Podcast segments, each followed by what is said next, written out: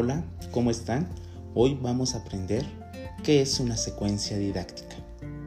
La secuencia didáctica es un plan secuenciado donde se detalla una serie de actividades que tiene por objetivo dotar de contenidos a educandos, potenciando el desarrollo de competencias aplicadas a la vida diaria.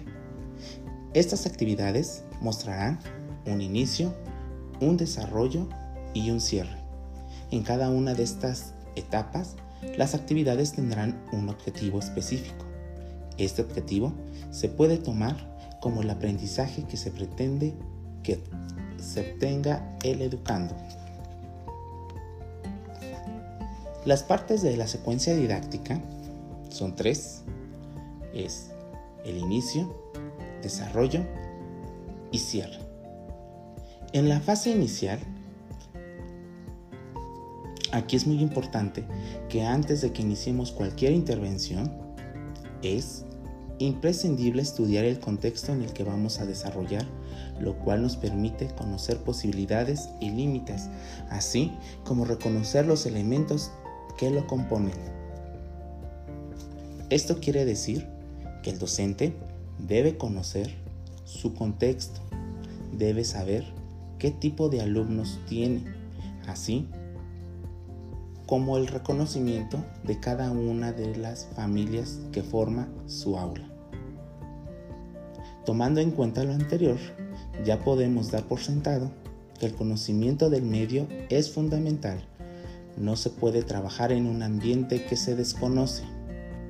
Conociendo el medio en el que se trabaja, podemos empezar a considerar los recursos humanos que tendremos a nuestra disposición.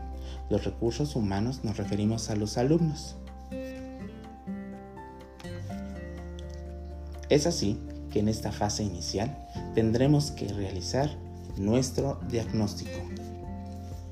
En la fase del desarrollo ya tenemos un conocimiento claro de nuestros alumnos, así de todos los recursos tanto materiales que tenemos al alcance.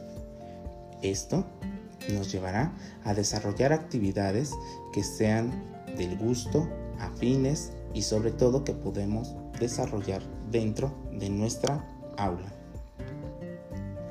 La evaluación se tendrá que hacer en cualquier momento, pero en esta fase la evaluación nos ayudará a poder reconstruir el diagnóstico que teníamos en la primera fase.